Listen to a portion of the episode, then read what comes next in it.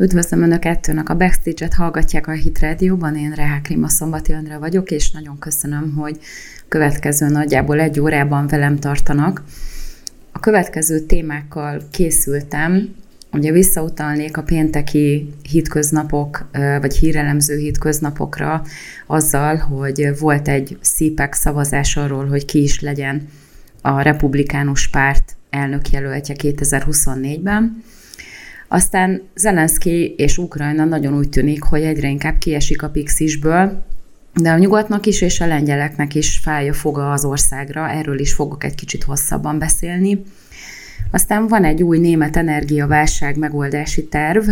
de olyan érzése van az embernek, mintha az Einsteindot élné meg, ami a Pál utcai fiúkban nagyon ö, szépen le van írva. És aztán a végére marad egy érdekesség, hogy az oroszok nem engedik be az amerikai nukleáris megfigyelőket arra hivatkozva, hogy a szankciók olyan helyzetet teremtenek, ami ezt nem teszi lehetővé. Szóval érdekes lesz a következő egy óra, most pedig jöjjön egy kis zene, és aztán utána belevágunk a hírelemzésbe. Üdvözlöm Önöket, ez itt a Backstage, én pedig Rehek Rima Szombati Andrea vagyok, és újfent megköszönöm, hogy velem tartanak ebben a következő nagyjából egy órában. Mielőtt nekivágnánk a mai műsornak, be, el kell, hogy mondjam, hogy fel lehet iratkozni a Hit Rádiónak a YouTube csatornáira, most már nem annyira újak, de még mindig nagyon sok az újdonság. A Hit Rádió közéleten rengeteg új és nagyon érdekes interjú jelenik meg. Mindenképpen felhívnám a figyelmüket az ultrahangra is, amire mindenféleképpen iratkozzanak fel. Kiváló elemzések, nagyon jó beszélgetések találhatók rajta, és hát a többi hétrádiós csatornára is mindenképpen érdemes feliratkozni, és hogyha a kis harangocskára is rákattintanak a feliratkozás gomb mellett, akkor értesítést is küld a YouTube arról, hogyha új tartalmak kerülnek föl. És hát nagyon sok új tartalom kerül föl, ezért is érdemes odafigyelni, és a YouTube azért jó, mert meg tudják hallgatni az a saját ütemükben, nem kell a rádió műsornak a rendjéhez igazodni. Az én műsorom is megtalálható a Hit Radio közélet csatornán, és a Spotify-on és az Apple Podcast-en is, ami, ahogy el szoktam mondani, sokkal kényelmesebb, mint a YouTube, mert a háttérből is tud működni, és akkor az ember tud mást is csinálni a telefonján, vagy akár a táblagépén. Szóval visszautalnék a pénteki hírelemző hitköznapok beszélgetésre, ahol azt latolgattuk, hogy vajon 2024-ben Donald Trump újra indul-e a választáson, és ha indul, akkor milyen esélyei vannak. Meg hát jó sokat beszéltünk Ron DeSantis floridai kormányzóról, aki igazából az egyik leginkább karizmatikus és nagyon felvállaltan konzervatív szereplője most az amerikai politikai palettának.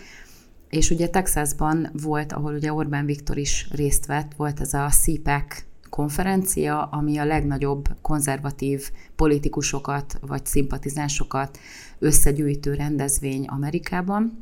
És ugye azért van ennek nagy jelentősége, mert azért itt egy irányvonalat ki tudnak jelölni, hogy merre tovább. És hát volt egy névtelen, tehát ilyen anonim szavazás arról, hogy ki lenne a leginkább alkalmas arra, hogy 2024-ben akármelyik demokrata jelölt ellen induljon az elnökválasztáson, és az a meglepetés ért minket, ami egyébként talán nem is olyan nagy meglepetés, hogy Trump 69%-kal megverte a második helyre 23%-kal beérő Ron DeSantis-t. Valószínűleg az lehet ennek a hátterében, hogy Trump nagyon népszerű. Tehát miután ugye volt egy nagy összezavarodás a megválasztása körül, és azért lehetett látni, hogy a republikánus politikai oldal is eléggé tanácstalan, és nem is álltak be mögé, tehát ott állt egyedül. Közben pedig elkezdett dolgozni, ugye megvolt a hatalma, bizonyos ügyeket el tudott elnöki külön rendeletekkel is rendezni, és aztán utána szépen felocsúdott a meglepetésből a republikánus párt, és elkezdtek együttműködni, és akkor onnantól kezdve azért a gazdasági döntések azok kifejezetten jó irányt vettek. Aztán sajnos jött a Covid, és tudjuk, hogy a gazd- amikor a gazdasági vonal az, az gyengélkedik, vagy visszaesik, akkor az általában a, a regnáló vezetőknek a fejébe szokott kerülni, és hát így történt ez Trumpal is, bár úgy tűnik, hogy azért most már egyre több, egyre több olyan információ van, hogy elcsalták a 2020-as választásokat, bár erről egyelőre még csak ilyen vizsgáló bizottságok beszél, beszélgetnek, meg kihallgatások vannak, meg bizottsági meghallgatások, bizonyítékokat egyelőre még nem tártak a nyilvánosság elé, de azért jó esély van rá, hogy ez itt szépen majd nem soká be fog bizonyosodni, hogy nem volt tiszta a 2020-as választás. De minden esetre, amikor így rájöttek, ahogy Biden elkezdett működni, és ugye azt látjuk, hogy egyáltalán nem működik jól, mindenki rájött, még a demokraták egy nagy része is, hogy ez mekkora hiba volt. Tehát ha már odaültetünk egy bábot, akkor legalább valami olyat kellene odaültetni, akivel nem csalódik ekkorát szinte az egész ország, és igazából Trump népszerűsége pontosan amiatt, ahogy egyébként ugye az emberek a bőrükön érezték a pozitív hatásoknak a teljes megfordulását, Trump egyre népszerűbbé vált, és ez most is egyre inkább így van, tehát az egyik legnépszerűbb republikánus politikus jelen pillanatban Donald Trump, és mi arról beszélgettünk a múlt héten pénteken, hogy ez, hogy ő bekerült a képbe, mint elnökjelölt, lehetséges elnökjelölt, ez két szempontból is jó. Az egyik az az, hogy ha megválasztják, akkor tovább tudja folytatni azt a, azt a vonalat, amit már elindított, és akár a közel-keleti békének az előkészítését lehetne tovább folytatni, illetve a gazdasági lépéseket, tehát az például, hogy kilépett a, ebből a tokiói klímaegyezményből, ami egyáltalán nem jó senkinek, ez csak egy gazdasági handicap, mert ugye pont a legnagyobb klíma rombolók, azok figyelmen kívül hagyják, tehát igazából itt egy ilyen lából lövés zajlik, teljes együttműködés hiányában. Tehát ebből kilépett, és akkor innentől kezdve azért a szén iparnak a munkahelyei is biztonságba kerültek, meg ugye az Obama kormány azt is megoldotta, hogy egy ilyen kis kormányhivatal szinte törvényhozói hatalomra tegyen szert, mert ellehetetlenítettek egész céges működéseket azzal, hogy mindenféle környezetvédelmi bírságokat szabtak ki. Ennek a munkáját is sikerült Trumpnak felszámolni, vagy legalábbis úgy bekorlátozni, hogy élni tudtak mellette a vállalkozások, akkor ugye adócsökkentés, adóamnestia, tehát igazából Trump az egy tipikusan szuverenista politikus, Amerikának az érdekeit nézi, és ezt nem lehet felróni egy politikusnak, hogy a saját népe érdekeit nézi, mert ez lenne a dolga. Tehát az a probléma, amikor egy nagy összeborulásnak, egy nagy nemzetközi szervezetnek, vagy akár a multicégeknek az érdekeit nézi valaki, és nem az országának az érdekeit, és Trump ebben azért egészen jól megállta a helyét, és hát most már látják, hogy amikor ugye Biden az összes fölösleges pénzt, meg ilyen csilliárd dollárokat átküld Ukrajnába a nagy semmire, úgyhogy igazából hiány van a babatápszerből, meg hatszoros, tízszeres áron lehet gázolajat venni a gigantikus 6 literes motorú autókba, akkor azért érzik az emberek a saját bőrükön, hogy azért nem volt az olyan rossz, amikor Trump regnálása alatt új munkahelyek születtek, meg adócsökkentés volt, és így tovább. Szóval nagy esélye van Trumpnak, hogy nyer. Ha meg esetleg tényleg arra megy ki, amit megállapítottunk pénteken, hogy DeSantisnak az esélyeit javítja, mert azért DeSantis hasonló egyébként, mint Trump, csak annyi különbség van, hogy sokkal ö, fiatalabb. Tehát azért DeSantis nem 80 fölött van, és ez azt mutatja, hogy azért valószínűleg nem demens, nem fogják ide-oda pakolgatni, fogja tudni, hogy éppen melyik városban hol tartózkodik, milyen konferencián, tehát azért ez most jelen pillanatban egy nagy előny volna. De ha DeSantis esélyei ezzel jobbak lesznek, és nyer, és aztán ne talán felkéri Trumpot alelnöknek, akkor pontosan ugyanúgy tud tovább menni a jó munka, mert hogy a legnagyobb részében a dolgoknak ez a két ember ugyanabba az irányba vinné Amerika ügyeit, ami viszont nagyon-nagyon jó lenne a világ többi részének is. És hát ez egy nagyon jó, látszik, hogy, hogy ezért ez egy, ez egy jó irány, mert hogy, hogy Trump ugyan első, de DeSantis lett a második. És ebből látszik, hogy szerintem ennek a két embernek, a, ezek e, e között a két ember között fog eldőlni, hogy kiindul majd a demokrata ellenféllel szemben 2024-ben. Most következik egy kis zene, szünet, és aztán utána folytatjuk tovább Ukrajnával, és azzal, hogy hogyan estek ki végül is a Pixisből. Üdvözlöm Önöket, én Rehák Rima Szombati Andra vagyok, Önök pedig még mindig a backstage-et hallgatják. Ha esetleg lemaradtak volna ennek az adásnak az elejéről, akkor szerdán délután három órakor megismétli a Hit Radio ezt az adást, egyébként pedig, ahogy az elején elmondtam, meg lehet találni a Hit Radio közélet csatornán, illetve az Apple Podcast-en és a Spotify-on is. És hát ez a blokk, ez egy kicsit hosszabb lesz, mert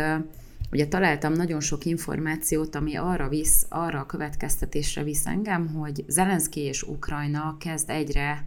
hát szalonképtelenebbé válni, és kezdenek, talán meggondolják magukat a német és a,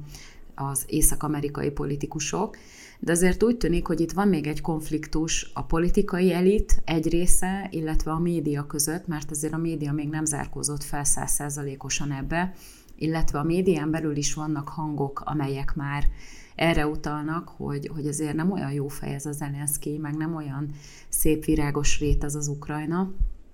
és nem kellene nekünk minden eszközzel mindent megtenni, hogy újra helyreálljon, és, és kiűzzük onnan az oroszokat, és így tovább. Tehát azért van egy ilyen oda-vissza konfliktus, és ezt abból lehet látni, hogy például a, a Die Welt, ami egy nagyon magas színvonalú német napilap, az online változatában megjelentetett egy nagyon átfogó cikket arról, hogy Zelenszkinek milyen offshore ügyei vannak, és hogy milyen külföldi, tehát ilyen belízi, meg, meg karib-tengeri kis szigeteken létrehozott offshore cégekbe mente ki a, a bevételét, ami ugye azt jelenti, hogy nyilván nem fizet adót ezek után a, a bevételek után. És ugye már beszéltünk mi is róla, hogy Zelenszky benne volt a, az úgynevezett Pandora Papers nevű nagy leleplező csomagban, amit pontosan 2019-ben hoztak nyilvánosságra, és hát kicsit így, így újságíróként az ember csalódott is, hogy minden csoda három napig tart, senkit se érdekelt, hogy melyik politikusnak milyen offshore ügyei vannak, mert ugye az ember nyilvánvalóan tudja, hogy, hogy nem tiszta általában a politikai elitettől, és csak legyint és megy tovább, pedig közben azért nagyon is érdekes ez, mert hogyha valakiből az erkölcs nagy hősét, meg a, a szabadság bajnokát kreálnak, mint ugye, ahogy Zelenszky jel ez most rendszeresen megtörténik, és akkor úgy nyilatkozik, mintha ő lenne az egyetlen védelmezője még a morálnak ezen a világon, az, az orosz agresszorokkal szemben, ugye? Tehát azért itt fontos ezekről is beszélni, és ugye azért érdekes, mert a Divelt az egyáltalán nem egy konzervatív, ilyen alternatív médium, hanem ez egy teljesen baloldali, eléggé hát konzervatív és keresztény ellenes hangot megütő sajtóorgánum, tehát azért ott nem szokott ilyen nagy leleplező cikk megjelenni, csak mindig valami jobboldali politikusról, vagy Donald Trumpról, vagy, vagy valami keresztény szervezetről, tehát nem, nem jellemzi a németeket ez. De nagyon úgy tűnik, hogy, hogy itt most egy eléggé alapos cikk született róla, hogy, hogy hogyan is intézi az, a dolgait Volodymyr Zelenszky, és hogy ez egyébként folyik tovább, és aztán ugye az a viccesebben, hogy ezt a vádat, tehát ezt az, a, ami a Pandora Papersből is kiderült, ezt igazából a, az egy, egy ukrán hírportál szellőztette meg legelőször, és ennek a nyomán végül is a, az ukrán korrupció ellenes hivatal lefolytatott egy vizsgálatot, és aztán természetesen megállapították, hogy Zelenszky mindenben teljesen törvényesen járt el. Ez ugye nyilván nem az alatt a nyomás alatt történt, hogy betiltja a tévéket, meg az ellenzéki pártokat, meg elveszi az állampolgárságát azoknak, akik kritizálják, meg kiveszi őket a hatalomból. Tehát való, valószínűleg teljesen objektív és pártatlan megállapítások születtek ebben a vizsgálati, ebben a bizottsági vizsgálatban.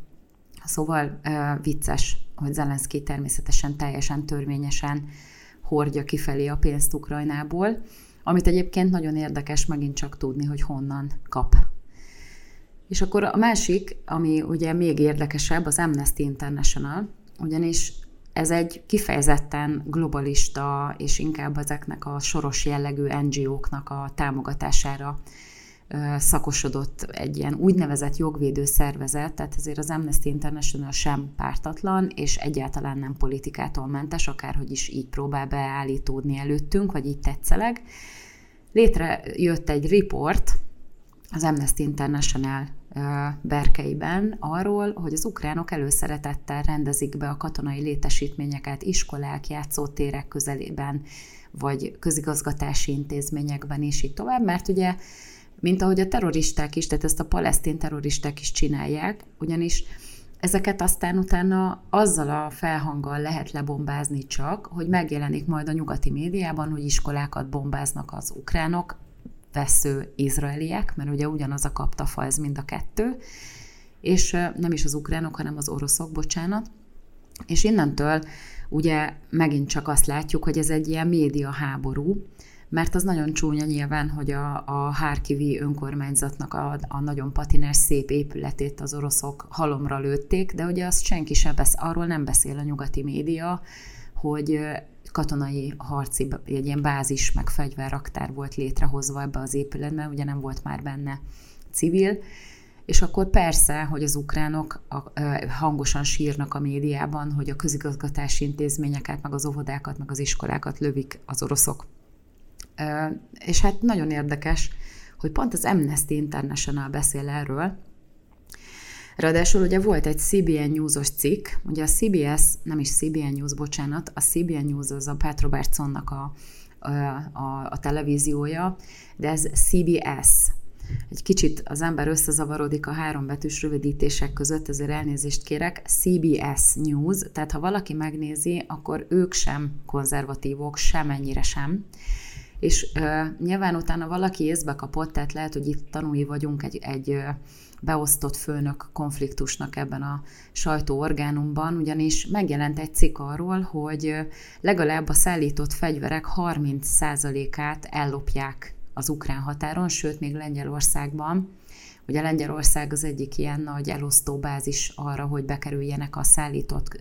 hát NATO országokból érkező fegyverek, és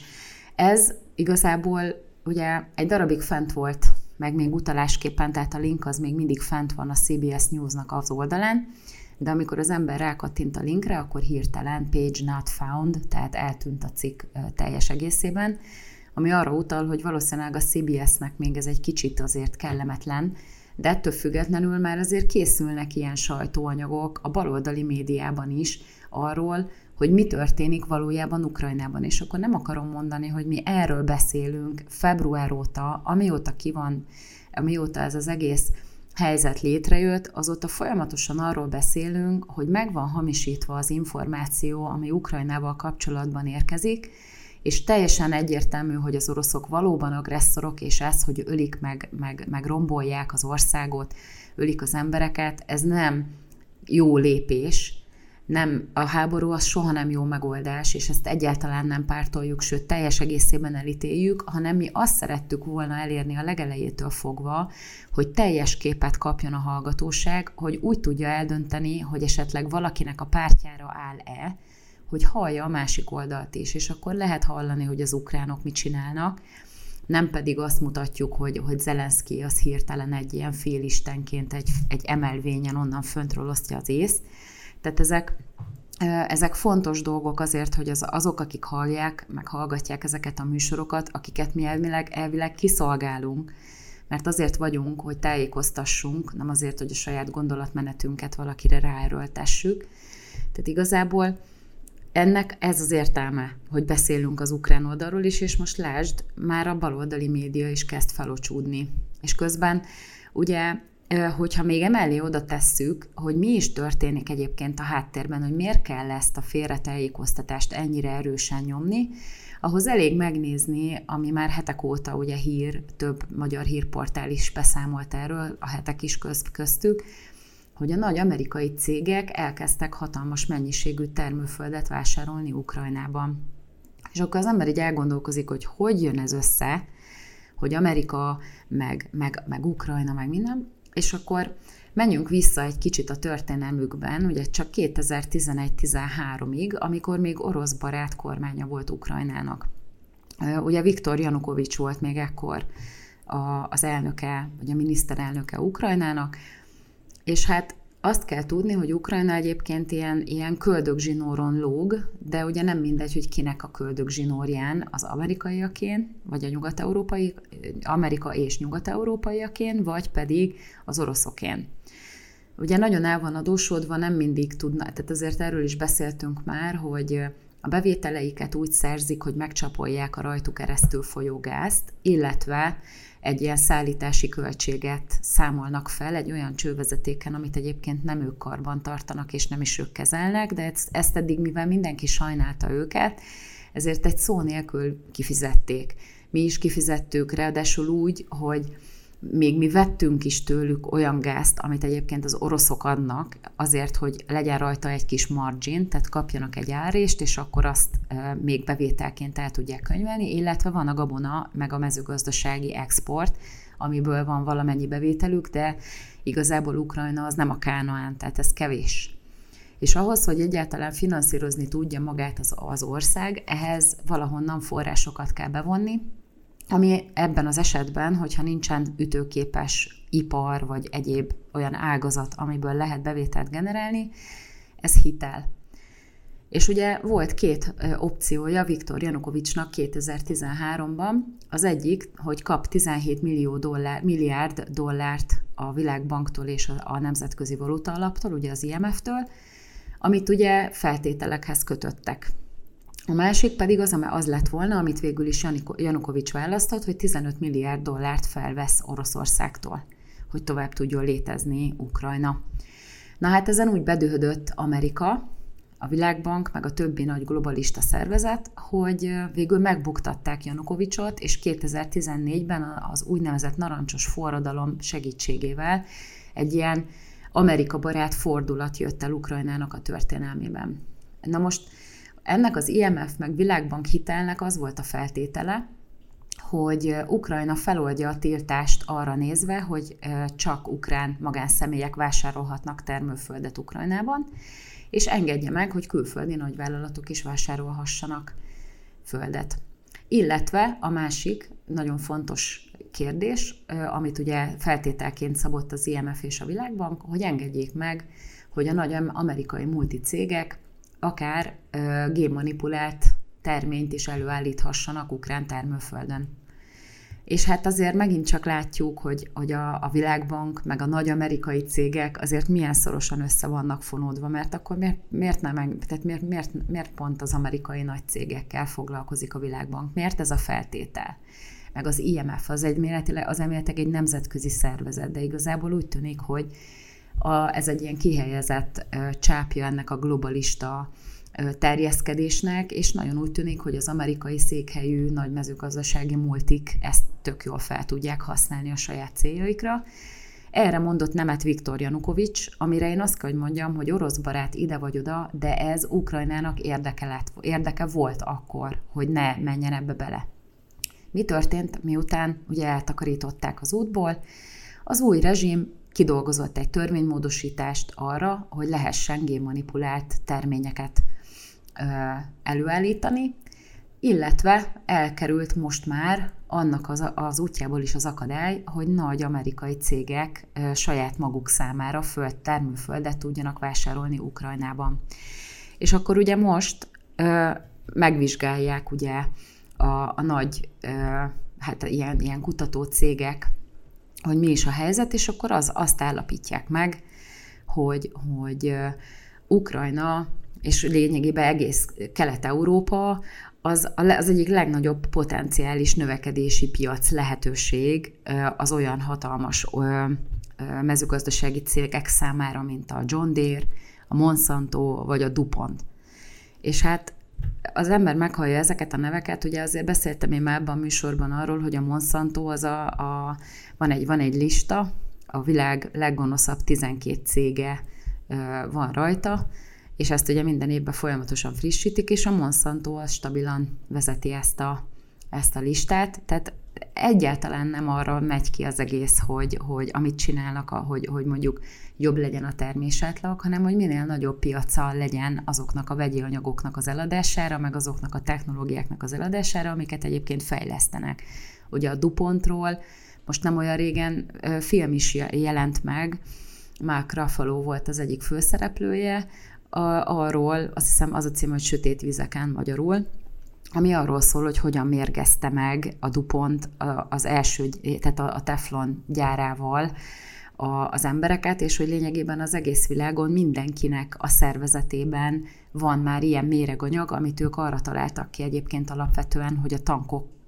bevonják vele, tehát had, hadi technológia volt, és nem élelmiszeripari, mint ugye később, amire felhasználták. Tehát ezek, ezeknél minden arra megy ki, hogy minél nagyobb pénzbevételhez jussanak, és nem a közjó, meg nem az emberek. És akkor ezek most, mivel ugye Amerika barát a kormány, jönnek a segélyek, megjött a Világbanktól a hitel, meg a, az IMF-től, ezekkel a feltételekkel, innentől kezdve Ukrajna ki van árusítva. Ez egy kényszerpálya Ukrajnának, ami egyáltalán nem azt mutatja, hogy itt majd piaci verseny fog kialakulni, vagy majd egy nagyobb, jobb állapot jön létre, hanem ki van szolgáltatva egy-két multinak, és hogyha azoknak mondjuk rossz évük van, akkor az ország ugyanúgy megszenvedi ezt, az mondjuk Ukrajna teljes egésze. Ráadásul a génmódosított termény az nem úgy van, hogy, hogy abba a parcellában marad, ahova le van, telje, ki van ültetve, vagy, vagy el van vetve, hanem átporozza a másikat, újabb mutációk jönnek létre, és lehet, hogy tényleg valami pozitívat akartunk vele elérni, de a végén aztán e, ez szint mindenki gluténérzékeny lesz, most ez direkt sarkítom ki, tehát aki azt hiszi, hogy egy fanatikus összeesküvés elmélet hívő vagyok, az nyugodjon meg. Most igazából azt próbálom ö, kisarkítva elmagyarázni, hogy ezek a dolgok, ezek akármennyire is jó szándékúak vagyunk, a természetben óriási károkat tudnak okozni, mert az embernek nem feladata ez, hogy így össze-vissza keresztezze, meg módosítgassa a gabonát, hanem az úgy volt jó, ahogy volt, és attól nem is voltunk problémák, nem voltak problémák, nem voltunk gluténérzékenyek, nem voltunk laktózérzékenyek, nem volt semmi bajunk tőle, csak össze-vissza mahinálunk, és innentől kezdve az ember szervezet egy idő után azt mondja, hogy köszöni szépen, nem kér többet. És hát közben azt is látjuk, hogy nem csak az amerikaiaknak fáj a foguk a, az ukrán területekre, hanem igenis a lengyeleknek is. Azt is van rengeteg hír róla, hogy a lengyelek azok ilyen középhatalmi törekvéseket próbálnak megvalósítani itt a térségben, mert hogy óriási hadsereget fejlesztettek. Most nekik ez jó is volt, hogy így megszabadultak a, a ballasztanyagtól, ezt ledeponálták Ukrajnába, kaptak egy csomó új hadifelszerelést, meg egyébként is eléggé masszívan fejlesztik a hadseregüket, és akkor most beszélnek arról, hogy kellene, hogy, hogy ugye vannak olyan területek Ukrajnában, amik határosak Lengyelországgal, amik egyébként Lengyelországhoz tartoznak, és hogy minek oda egyáltalán határ. Tehát azért, bocs, de nem mi akarjuk Kárpátalját visszaszerezni. A mi vezetőink mindenhol elmondták, hogy mi tiszteletben tartjuk a hatályos nemzetközi jogi megállapodásokat, itt senki se akar visszacsatolni területet, a lengyeleket leszámítva. És kik kiabálnak a leghangosabban? Ugye Kaczynszki megint csak elkezdett Orbán Viktorral kapcsolatban összeesküvés elméleteket gyártani, ezt is el lehet olvasni a, a, az interneten több oldalon. Tehát az az érdekes, hogy, hogy, hogy mindenki, aki sáros, az folyamatosan hangosan kiabál a többiekkel szemben, és próbálja terelni magáról a figyelmet. Szóval érdemes, ezt is mondtam már ebben a műsorban többször, hogy nagyon is érdemes odafigyelni Lengyelországra, mert ez egy nagyon jó kis fekete ló a háttérben. Szóval mindenkinek kell a termőföld, meg a piac, meg ugye ledeponáljunk mondjuk azt, amit tudom 9 milliárd dollárt arra, hogy amerikai fegyvereket vegyen belőle Ukrajna, nem arra, hogy majd valami más lesz. Tehát nagyon is érdemes odafigyelni ezekre a nemzetközi folyamatokra itt körben. Elnézést, hogy így elhúztam ezt a blokkot, de úgy éreztem, hogy erről egy kicsit többet kell beszélni, mert hogy nagyon érdekesek ezek a háttér összefüggések, és akkor elől meg csak azt hallgatjuk, hogy, hogy mi ilyen putyinista árulók vagyunk, meg, meg, meg hogy háborúpártiak vagyunk, ami a lehető legmesszebb van a valóságtól. Most következik megint egy kis szünet, és aztán utána egy rövid hírrel lezárom a mai műsort. Üdvözlöm Önöket újra a Backstage-ben, én Rehek Rima Szombati Andra vagyok, és az utolsó két híremet kénytelen vagyok összevonni, mert nagyon eltölte, eltöltöttem az időt az ukrajnai témával, ami egyébként szerintem igen-igen fontos Viszont ezzel az energiaválsággal kapcsolatban is szeretnék mondani néhány szót. Ugye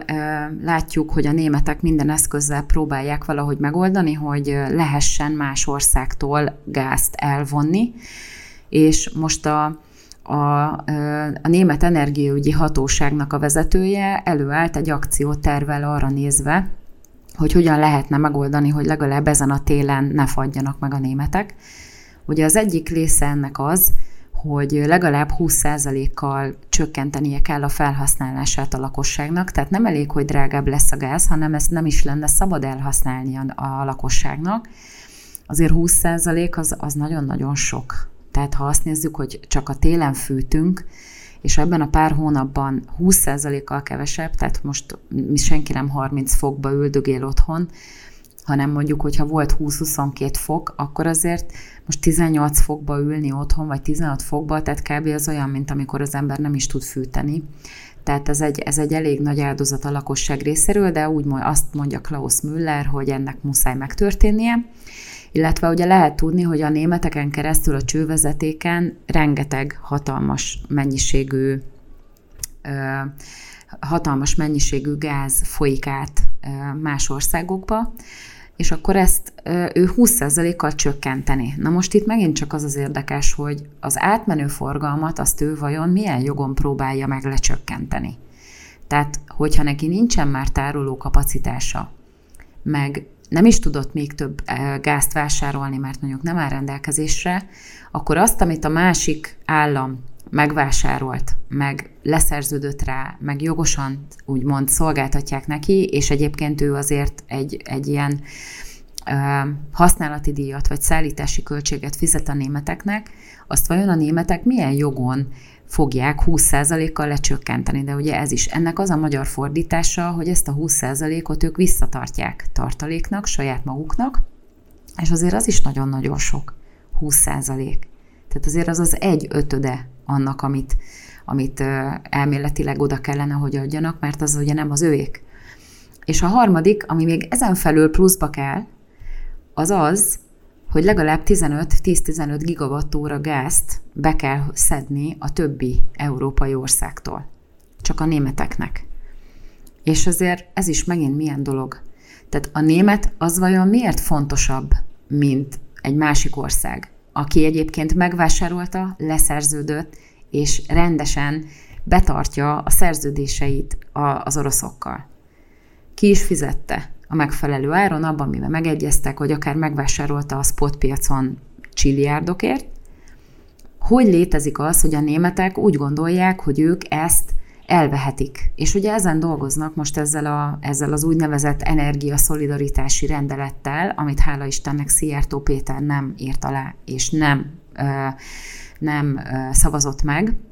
És itt azért el kell, hogy marasztaljam a, a magyar sajtót is, nem vagyunk nagy barátai a 444-nek, meg a többi baloldali médiumnak, de azért az, amit az Index is csinál például, hogy úgy állítják be,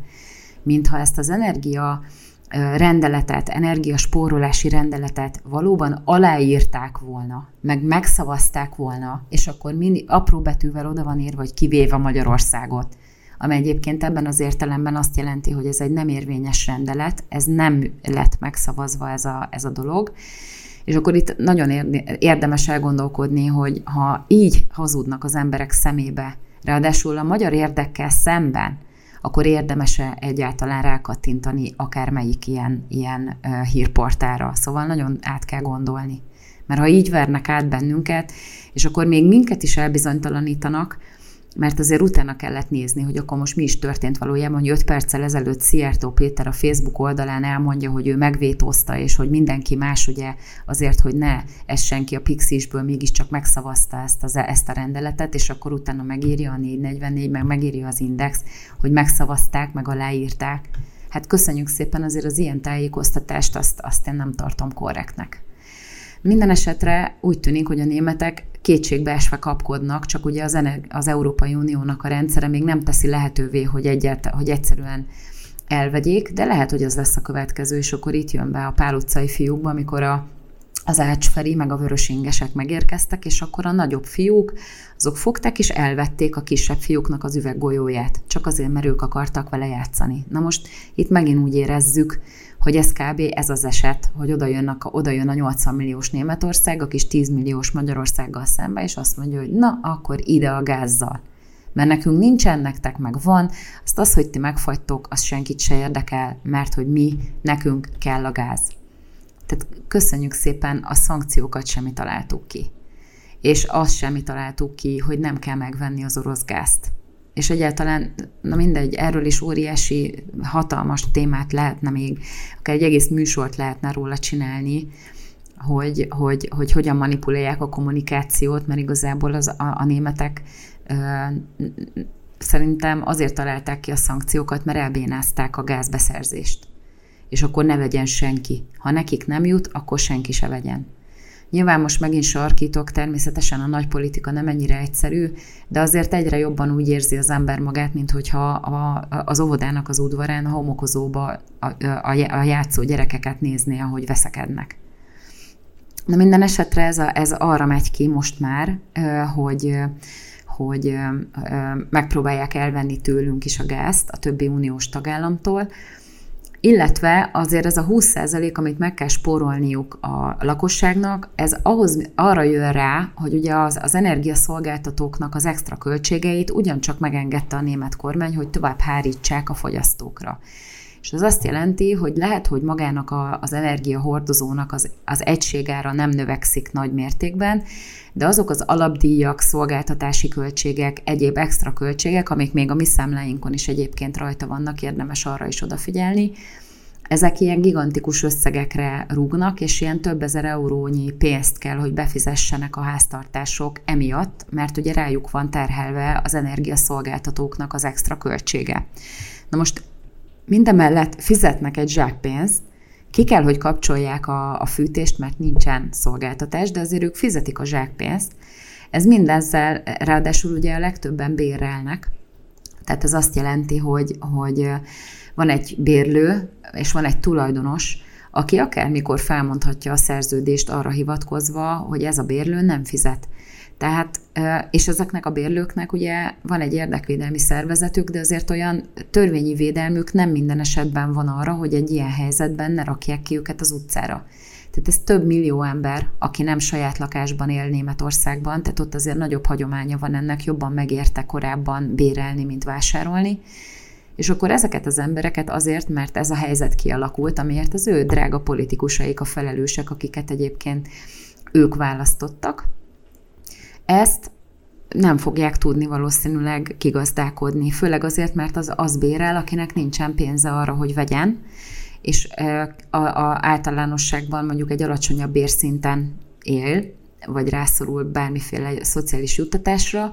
és akkor mit fognak csinálni majd? És vagy hogy fogják egyébként a múzeumán bevándorlóknak megmagyarázni, akik egyébként is pazarolnak, hogy figyelj, kapcsoljátok ki már a fűtést, mert, mert nem lehet mediterrán klímát csinálni olyan helyzetben, amikor nincsen gáz. És akkor mi lesz abból? Megint majd a dühött migránsok majd kimennek az utcára, és őket ugye nem érdekeljük mi, se morálisan, se egyéb módon, ami azt jelenti, hogy a német polgár nem lesz biztonságban. És közben fizeti az adót, mert egyébként nagyon fegyelmezetten fizetik az egyre magasabb adókat, fizeti az energiaköltséget, fizeti a bérleti díjat, és nem képviseli az érdekeiket senki. Szóval azt tudom mondani megint csak, hogy tegyük össze a két kezünket azért a kormányért, akkor is, hogyha már ilyen rezsicsökkentéses lépéseket tesz, tehát hogy mi is többet kell, hogy fizessünk, meg dilemmába kerülünk, hogy mennyit fogyasszunk, de azért messze nem az a költségszint van, mint amit egyébként a nyugat-európai országokban kell fizetni egyelőre sajnos. És ez meg kell, hogy mondjuk, hogy ez nem a kormány hibája, hogy ez így alakult, így is próbál együttműködni vele, tehát én azt mondom továbbra is, hogy támogatni kell őket ebben, hogy ne legyen még rosszabb a számunkra a helyzet. És ugye amit még akartam, az utolsó hír, az is ezzel az energia témával függ össze, Oroszország és a szankciók, ezen a vonalon talán be tudom ide húzni a, emellé az energiapolitikai hír mellé, Ugye az oroszok bejelentették, hogy nem fogják beengedni az amerikai megfigyelőket a nukleáris, a katonai nukleáris létesítményeikbe. Ugye ez azért érdekes, mert ugye 2011-ben létrejött egy úgynevezett START nevű megállapodás, ez egy Strategic Arms Reduction Treaty, ami annak a magyar fordása az, hogy a stratégiai atomfegyver csökkentési megállapodás, tehát megegyezett Amerika és Oroszország abban, hogy a stratégiai atomfegyverét, tehát a nukleáris fegyvereit egy bizonyos szintre lecsökkenti mind a kettő. Na most ez úgy tud működni, hogy mind a két ország ellenőrzi, hogy a másik hogyan teljesíti ennek a meglétét, tehát az oroszok is megnézhetik, hogy az amerikaiak hogy csökkentik a stratégiai atomfegyvert, illetve az amerikaiak is megnézhetik, hogy az oroszok hogyan szerelik le ezeket a fegyvereket, és most előállt egy olyan helyzet a, a szankciók miatt, hogy orosz repülőgépeket nem engednek be az amerikai légtérbe, tehát magyarul az orosz megfigyelők, ezek a katonai megfigyelők, meg a többiek a szankciók miatt nem tudnak elmenni ezekbe a létesítményekbe. Az amerikaiak meg ugye természetesen hát rájuk nem vonatkozik ez, ők akarnak menni az oroszokhoz. És akkor az oroszok teljesen normális módon azt mondták, hogy ide aztán ne gyertek, mert ha mi nem mehetünk, akkor nem fogunk beengedni benneteket sem